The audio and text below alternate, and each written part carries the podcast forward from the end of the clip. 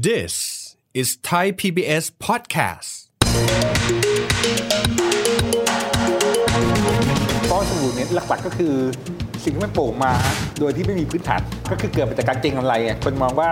มันดีก็เข้าไปไปลงทุนอ่าแล้วลงทุนเนี่ยตอนแรกก็ก็ดีจริงแค่เพราะมันมีพื้นฐานอยู่ ตอนหลังมันก็เริ่มเริ่มเกินพื้นฐานไปก็เลยกลายเป็นฟองสบู่คนในอเมริกาในของไทยในช่วงต้นมันกุ้งก็เหมือนกันต้นกุ้งเนี่ยตัวเร็วคนก็คิดว่าผ่อนไหวพอเกิดวิกฤตขึ้นมา คนโดน lay off อ่าผ่อนไม่ไหวรายได้หายก็จบ supply มันก็เริ่มแบบเยอะแล้ว แล้วก็ต้องดูว่าแล้วอะไรอะเป็นทิศทางที่จะ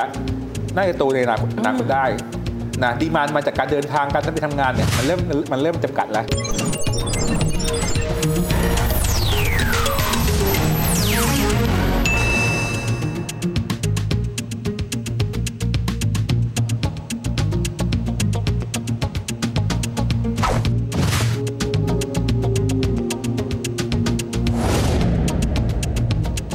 ครับท่านผู้ชมครับ ยินดีต้อนรับเข้าสู่รายการเศรษฐกิจติดบ้านนะครับวันนี้เราจะมาคุยถึงเรื่องของการลงทุนแบบหนึ่ง ซึ่งเราอาจจะไม่ค่อยคุยถึงกันนักสักเท่าไหร่เลย ก็คือการลงทุนในอสังหาริมทรัพย์ แต่เวลาที่เราคุยถึงอสังหาริมทรัพย์นะครับเราก็จะได้ยินคำนี้ ฟองสบู่อสังหาริมทรัพย์ ถ้าเป็นบ้านเราตอนปี 40จำได้ไหมครับ ต้มยำกุ้ง ตอนนั้นฟองสบู่ก็แตกไป สหรัฐอเมริกาก็เคยแตกในช่วงแฮมเบอร์เกอร์ประมาณปี 2008 ก็คือประมาณสัก16 ปีที่แล้วนะครับ และถ้าเกิดว่ามาดูนะครับที่จีนเองตอนนี้ก็ดูหน้าวิตกพอสมควรเลย เพราะว่าโครงการต่างๆ เองก็ไม่สามารถที่จะเดินหน้าได้ เพราะบริษัทอสังหานั้นก็ผิดนัดชำระหนี้ของต่างประเทศกันไปด้วย วันนี้จะมาทำความรู้จักกับคำว่า ฟองสบู่อสังหาริมทรัพย์ว่ามันคืออะไร บ้านเราตอนนี้คงไม่ได้อยู่ในความเสี่ยง แต่จะเป็นอย่างไรกันบ้าง วันนี้มาคุยกันนะครับกับแขกรับเชิญของเราครับ ท่านเป็นคณาจารย์นะครับจากศูนย์ศึกษาพัฒนาการเศรษฐกิจ สถาบันบัณฑิตพัฒนาบริหารศาสตร์หรือวานิดารองศาสตราจารย์ดรยุทธนาเศรษฐปราโมทอาจารย์สวัสดีครับสวัสดีครับคุณวิกครับอาจารย์ผมถามก่อนมันคลาสสิกมากเลยนะไทยก็เกิดอเมริกาก็มีจีนตอนนี้ก็เกิดอยู่คำว่าฟองสบู่อสังหาริมทรัพย์แปลว่าอะไรครับอาจารย์ครับฟองสบู่เนี่ยหลักๆก็คือ สิ่งที่มันโป่งมาโดยที่ไม่มีพื้นฐาน ข้างในกลวง อ่าข้างในกลวงข้างในกลวงอ่าโอ้โหแล้วมันก็แตกแตกแตกได้ได้ง่าย โอ้โหมันเปราะบางมาก ใช่บอกบางก็คือเกิดมาจากการเก็งกำไรไงคนมองว่ามันดีก็เข้าไปไปลงทุนอืมอืมอ่าแล้วลงทุนเนี่ยตอนแรกก็ก็ดีจริงแค่เพราะมันมีพื้นฐานอยู่ตอนหลังมันก็เริ่มเริ่มเกินพื้นฐานไปก็เลยกลายเป็นฟองสบู่โอ้อ่าอ่าแล้วก็มันก็เกิดกับสินทรัพย์โดยส่วนใหญ่แหละนะแต่อสังหาเนี่ยเป็นสิ่งที่พูดถึงเยอะ เพราะว่า มันเหมือนกับมันถ้ามันมีเนี่ยมันจะขนาดใหญ่ครับอ่ามันจะขนาดใหญ่มันมันเกี่ยวข้องกับเศรษฐกิจค่อนข้างเยอะครับแล้วมันก็ขยับตัวช้าตลาดอสังหาเนี่ยมันก็ซื้อขายไม่ค่อยเหมือนหุ้นหุ้นถ้าไม่ฟองสบู่แป๊บเดียวมันมันมันก็หายเพราะมันมันมันมีขึ้นขึ้นลงลงเร็วโอ้แต่ว่าอสังหาเนี่ยมันมันก็ค่อยๆเป็นไซเคิลระยะยาวมากกว่าเพราะฉะนั้นเวลาเกิดฟองสบู่เนี่ยมันก็จะโตแล้วมันก็จะแตกใหญ่กว่าอันอื่นโอ้อาจารย์พูดดีมากเพราะว่าอสังหาเป็นด้วยขนาดของเขาใหญ่ใช่ ไซเคิลเขายาว ผมอยากให้อาจารย์ลองเปรียบเทียบให้ฟังดีกว่านะครับระหว่างฟองสบู่อสังหา 40 ครับ ฟองสบู่วิกฤตสหรัฐสหรัฐประเทศใหญ่ก็เคยเจอ รวมถึงฟองสบู่จีนในวันนี้ ซึ่งเคยเจอ เช่นกรณีของ Evergrande แบบนี้เป็นต้น อยากให้อาจารย์เล่าให้ฟังสักนิดเพื่อที่ว่าท่านผู้ชมที่อาจจะไม่ค่อยมีความรู้หรือว่าไม่ได้ติดตามนะครับในเรื่องนี้มากนักสักเท่าไหร่เขาจะได้พอเข้าใจว่า ตอนนั้นมันเกิดอะไรขึ้นการทำให้ราคามันสูงกว่าความเป็นจริง มันทำยังไงกันครับอาจารย์ ก็อันนี้มันก็มันก็ เกิดขึ้นหลายประเทศในโลกตามวัฏจักรอืมอืมอ่าอย่างตอนที่เกิดต้นเป็นกุ้งของเราเนี่ยของเราก็ค่อนข้างเสร็จกำลังโตเป็นเอ้ยเสือตัวที่ห้าของเอเอเชียอ๋อตอนนั้นอยากเป็นนิกด้วยไหมอาจารย์อ่าเป็นนี้เออนักถ้าเข้าเข้ามาเข้ามาลงลงทุนใช่ไหมอ่าอ่าคนก็เริ่มมีกำลังซื้อมากขึ้นอืมเริ่มมีการยกระดับฐานะมากขึ้นอ่าดอกเบี้ยก็ก็ก็ตอนนั้นก็ถือว่าเมื่อเทียบกับดอกรายได้มันก็ก็ไม่ไม่สูงมากอ่าจ่ายไหวอย่างเงี้ยแบงก์ก็ปล่อยปล่อยปล่อยกู้เยอะครับเพราะมันเงินเงินจากต่างชาติเข้ามา ของอเมริกาก็คือก็เงินจากไอซีโดทีก็ไหลไหลเข้ามาอืมอืมอ่าคนก็เข้าไปซื้อคุณก็เข้าไปลงทุน มันก็ตอนแรกมันก็เป็นไปตามพื้นฐานตอนหลังมันก็เติบโตเกินพื้นฐานไปก็กลายเป็นฟองสบู่โอ้มันจีนก็เหมือนกันจีนที่ผ่านมาเนี่ยเศรษฐกิจเติบโตเยอะครับอ่าคนชั้นกลางเขาก็มีกำลังซื้อมากขึ้นก็ก็ก็เข้าไปลงทุนในอสังหากันเยอะช่วงแรกก็ก็ก็ก็มีดีมานอยู่ก็จริงก็ใช่ถูกต้องอืมอืมอ่ามันก็เลยไม่ได้เป็นฟองสบู่มากนะแต่ตอนหลังก็พอดีมานมันเริ่มคงที่แล้ว เศรษฐกิจมันเริ่มชะลอตัวแล้วเนี่ยที่เหลือก็คือกลายเป็นฟองสบู่ไป โอ้โหพอเศรษฐกิจชะลอตัวดอกเบี้ยขึ้น มันก็หลีกเลี่ยงเลยคนที่จะราคาตกลงพอตกตกลงก็ก็ถ้าเกิดแบงค์รับไหวอยู่ก็ยังโอเคอยู่ คนยังผ่อนอยู่ก็ยังโอเคอยู่อืมถ้าคนผ่อนไม่ไหวแล้ว แบงค์รับไม่ไหวแล้วก็ก็เกิดฟองสบู่แตกขึ้นมา โอ้อะทีนี้อาจารย์ไหนๆอาจารย์พูดมาแล้วมันขึ้นอยู่กับดอกเบี้ยแบงค์ด้วยถูกต้องครับ เวลาที่มีเขาบอกว่าประกาศดอกเบี้ยนโยบายขึ้นมา เวลาประกาศขึ้นดอกเบี้ย ลงดอกเบี้ยอย่างเงี้ยครับอาจารย์มันส่งผลกระทบอย่างไรต่อราคาอสังหาริมทรัพย์บ้างครับเอาแน่นอนเพราะว่าอสังหาเนี่ยคนที่จะซื้อคนที่จะขาขายอะก็จะก็ก็คือไม่ไม่ใช่ส่วนใหญ่ไม่ใช้เงินสดแต่ไม่มีใครไม่มีใครใช้เงินสดซื้อซื้อซื้อบ้าน ก็คือไปกู้มาต้องไปกู้แบงก์มันใช้มีอยู่แล้ว เพราะว่ามันเป็นสินทรัพย์ที่เหมือนกับใช้ประโยชน์ได้ตลอดชีวิตแต่อ่าคุณก็ต้องการรายได้อนาคตมามามาควักกับซื้อโอ้รายได้อนาคตมาซื้ออาจารย์อ่าใช่ก็คือเหมือนกับเราเราเพิ่งเริ่มทำงานนี่แหละอย่างรุ่นวัยขนาดแบบ เราเมื่อสิปีที่แล้วเนี้ยเราก็เพิ่งทำทำงานเนี่ย เราก็อยากมีบ้างแล้วเราก็มีเงินไม่พอก็ไปกู้มา กู้มามันก็ต้องขึ้นอยู่กับดอกเบี้ยอยู่แล้วอืมถ้าดอกเบี้ยต่ำคนก็ยิ่งอยากอยากกู้แต่ถ้าดอกเบี้ยสูง และเศรษฐกิจชะลอครับ ที่กู้มาก็ผ่อนไม่ไหวก็ก็มีปัญหาครับ คนในอเมริกาในของไทยในช่วงต้นของกู้ก็เหมือนกันต้นกุ้งเนี่ยตัวเร็วคนก็คิดว่าผ่อนไหวอืมพอเกิดวิกฤตขึ้นมาคนโดนเลิกออฟอืมอะผ่อนไม่ไหวรายได้หายก็จบ อเมริกาก็เหมือนกันก็คล้ายๆกันจีนก็เหมือนกัน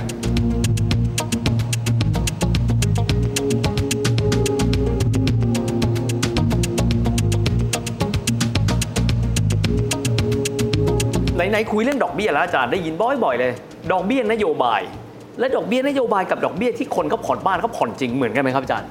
ก็ไม่เหมือนกันแต่ว่าใกล้เคียงกันแบงก์เวลาที่จะคิดของปล่อยกู้ให้กับกับคนลูกค้าทั่วไปเนี่ย เขาได้อิงว่าถ้าเกิดเขามีปัญหาเขาจะไปไปไปกู้จากธนาคารกลางเนี่ยเขาเขาเขาจะกู้ได้เท่าไหร่ โอ้เหมือนเป็นหมุดหมายนิดนึงให้เขาได้โยงเป็นกฎหได้มายคืออย่างในปล่อยกู้ให้กับอ่าลูกค้ารายย่อยต้องไม่ต่ำกว่าปล่อยกู้ให้กับธนาคารกลางอยู่แล้ว อาจารย์ครับในช่วงเวลาแบบนี้ บางคนบอกว่าจะลงทุนในสินทรัพย์ที่แตกต่างกันเนาะเอ๊ะเช่นเดี๋ยวทองคำบ้างก็มีบางคนก็บอกว่าคริปโตตอนนี้ราคาถูกเข้าไปไหมบางคนบอกว่าตราสารหนี้ก็ได้ ส่วนหนึ่งเลย อสังหาริมทรัพย์ก็ถือว่าเป็นหนึ่งส่วนที่คนเขานิยมไปลงทุนครับจังหวะนี้ครับอาจารย์ สภาพแวดล้อมอสังหาบ้านเรา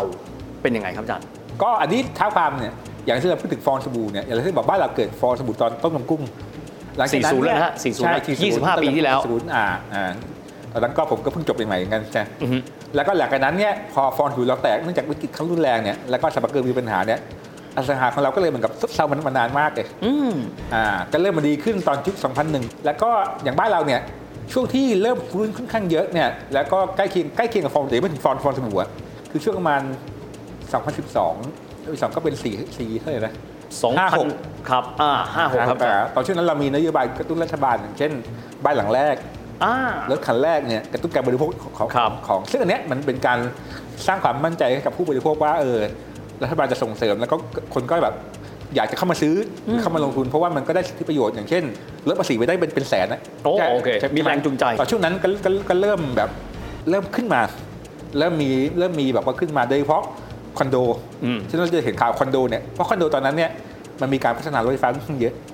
โอ้โอ้ก็คือไปด้วยมันกันไปเจอหมอกันแล้วรัฐบาลก็กระตุ้นใช่ไหมแล้วก็ในแง่ของ supply เนี่ยมันก็มีรถไฟฟ้าครับแล้วก็ไฟฟ้ามันก็พิสูจน์ให้คนเห็นว่า มันช่วยในการเดินทางได้ได้ได้ได้จริง คนก็แห่กันมา อยู่คอนโดรถไฟฟ้าจากที่แต่เดิมอยู่ตามแนวตามแนวรถรถไฟไฟฟ้าฟ้าใช่ออกจากคอนโดขึ้นรถไฟฟ้าไปทำงานเลยอย่างเงี้ยอืมก็เลยมี demand ค่อนข้างเยอะพอมันค่อนข้างเยอะ supply ก็ตอนนั้นเนี่ยมันยังมันยังทำไม่ทันครับ มันก็เลยมี ราคาขึ้นมามาในช่วงนั้นอืมคนก็แห่ไปกำไรช่วงนั้นเหมือนกันอืมอ่าอ่าช่วงนั้นก็เป็นช่วงที่ค่อนข้างใกล้เคียงกับการเกิดปัญหาฟองสบู่แต่ยังไม่ถึงขนาดนั้นอืมอืมอืมส่วนหนึ่งก็คือแบงก์ชาติก็คือได้รับบทเรียนจากตอนต้มยำกุ้งก็เริ่มเข้ามาสกัดออกนโยบายต่างๆมาสกัดต่างๆโอ้คือลดความร้อนแรงไปหน่อยใช่เรื่องความร้อนแรง แล้วก็บ้านเราก็มีปัญหาการเมืองแหละอืมพอขึ้นมาได้นิดหนึ่งก็รัฐบาลก็มีปัญหาการเมืองมีม็อบมีอะไรยังไง ก็มันถ้าเกิดเกิดความไม่มั่นใจของนักลงทุนมันก็ drop ลงไปครับ แล้วก็จนกระทั่งตอนนี้ก็ยัง drop ลงลงไปโอ้อยู่ยัง drop อยู่ อาจารย์เวลาคนที่เขาจะซื้ออ่าอสังหาเนี่ยโดยเฉพาะคอนโดก็จะแบ่งสองอย่างอยู่เองกับให้คนอื่นเช่า ใช่ ข้อแนะนำสำหรับการที่ซื้อเพื่อที่จะลงทุน แล้วปล่อยให้คนอื่นเช่ามีหลักคิดอย่างไรบ้างครับอาจารย์อ่าโอเคครับในการลงทุนที่เกี่ยวกับอสังหาเนี่ยมันมี 2 แบบก็คือ ถ้ามองว่าตลาดมันบูม อย่างเช่นตอนต้นยำกุ้งของเราเนี่ยตลาดมันบูมเนี่ยซื้อที่ไหนก็ได้อืมขึ้นหมดครับอเมริกาเหมือนกันตอนช่วงก่อน ก่อนสะพานเนี่ยซื้ออะไรก็ได้ขึ้นหมด ราคาดีหมดเลย ใช่ตอนนั้นเนี่ยไม่ไม่ต้องคิดอะไรมาก ถ้าเรามีเงินเราก็เอามาลงทุนแต่ว่าแบบก็ออกให้ทันแล้วก็พยายามบริหารท้องคงให้ทันว่า ถ้าเกิดปัญหาเนี่ยเราสามารถที่จะผ่อนต่อได้ไม่ไม่เกิดภาระอ่าอันอันนั้นอันนั้นคือประเด็นอืมอันนี้ก็คือในช่วงที่เราคิดว่าตลาดมันมันมันบูมอืมอ่าซึ่งบ้านเราก็เพราะว่าอย่างนี้ก็อาจอาจจะยากยากหน่อยณปัจจุบันภายใต้เงื่อนไขปัจจุบันเนี่ยครับถ้าเกิดไม่ใช่ภาวะที่ทุกตลาดมันบูมไหมทั้งตลาดเนี่ย มันก็ต้องดูเป็น sector ต้องดูเป็นจุดๆไป อย่างช่วงที่อย่างที่ผมบอกอะช่วงตอนสักไอ้ห้าหกอะไรเงี้ยที่ที่คอนโดรถไฟฟ้าบูมอะครับแล้วก็เนื่องมาจากมันมี demand ของการคอนโดรถไฟฟ้าเพราะว่าคนคนเบื่อรถติดแล้วไงคนก็อืมไม่อยากที่จะอยู่บ้านไกลๆแล้วก็ขับรถมาก็ก็จะโอ้อันนี้เป็นเทรนด์เลยนะอาจารย์นะเป็นเทรนด์ตอนนั้นใช่ ตอนเนี้ยทีนี้มันเริ่มหายไปแล้วเพราะอะไร เพราะว่าหนึ่ง มันมี work from home มากมากขึ้นอ่าคนไม่จำเป็นจะต้องแบบอยู่รถไฟฟ้าก็ได้ก็โอ้ก็มันอาจารย์พูดได้คือพฤติกรรมเปลี่ยนนี่เริ่มเปลี่ยนการลงทุนอสังหาไม่เหมือนเดิมแล้วนะสองก็คือรถไฟฟ้ามันขยายไปแล้วไงแต่ก่อนมันก็กระจุกอยู่สุขุมวิทกลางเมืองก็ตอนนี้ขยายไปปริมณฑลแล้วอะไรวิ่งแล้วเพราะฉะนั้นเนี่ยดิ supply มันก็เริ่มแบบเยอะแล้วอ๋อแล้วเยอะแล้วเนี่ยการลงทุนที่จะที่จะหวังว่าราคาจะขึ้นเร็วเหมือนกับตอนแต่ก่อนมันก็ยากนะ ถ้าถ้าถ้าตอนนี้ถ้าเราอยากลงทุนเนี่ยเราก็ต้องดูว่าแล้วอะไรอะเป็นทิศทางที่จะน่าจะโตในอนาคตอนาคตได้นะดีมานมาจากการเดินทางการไปทำงานเนี่ยมันเริ่มมันเริ่มจำกัดแล้วครับอ่าเพราะเพราะว่าคนเริ่มแบบเริ่มไม่ต้องไปทำงานในเมืองแล้วอืมแล้วก็เริ่มจากว่ามันก็มีทางเลือกเยอะแล้วเนี่ยอืมอืมคราวนี้ถ้าเกิดให้ผมเดานะประชากรบ้านเราเนี่ยโตช้าครับเราเป็นสังคมคนคนชราอืมอืมอืมเอ่อประชากรเราโตช้าเพราะฉะนั้นเนี่ยดีมาถ้ามามามากขึ้นเนี่ยก็น่าจะมาจากต่างต่างชาติ โอมาจากต่างชาติใช่ไหมครับต่างชาติเพราะว่าถ้าเทียบต่างประเทศเนี่ยภาษาบ้านเราก็ยังถือว่าถูกเมื่อเทียบกับอย่างเช่นฮ่องกงหรือสิงคโปร์โอ้พวกมหานครทั้งหลายเนี่ยใช่อะคนทั้งหลายแล้วก็ถ้าเกิดอนาคตถ้าเกิดเศรษฐกิจเราเริ่มมีการลงทุนต่างชาติมากขึ้นเนี่ยอันเนี้ยถ้าเกิดมันมีเทรนด์ว่าต่างชาติมามากขึ้น เพราะว่าของเรายังถูกกว่าฮ่องกงสิงคโปร์เนี่ยถ้าเกิดจะลงทุนก็ต้องเป็นเซกเมนต์ที่กลุ่มพวกเนี้ยมา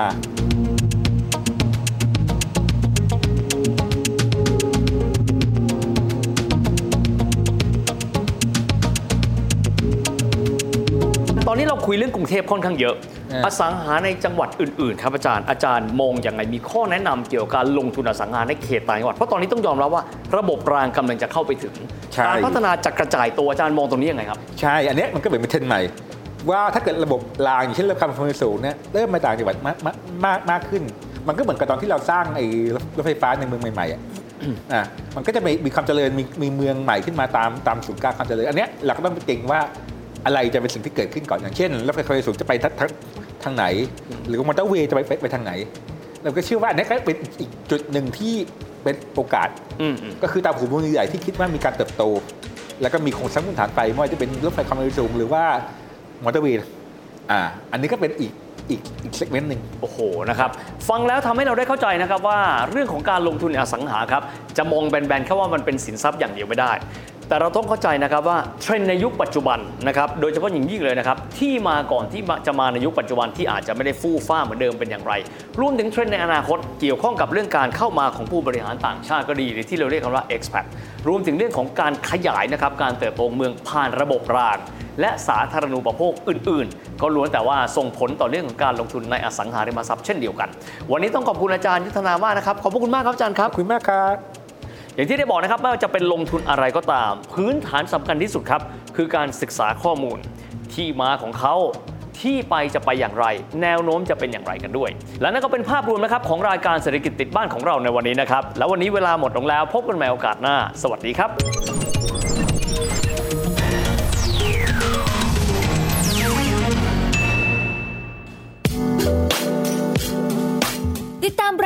ทางเว็บไซต์และแอปพลิเคชันของไทย PBS Podcast Spotify SoundCloud Google Podcast Apple Podcast และ YouTube Channel Thai PBS Podcast Thai PBS podcast. View the world via the voice.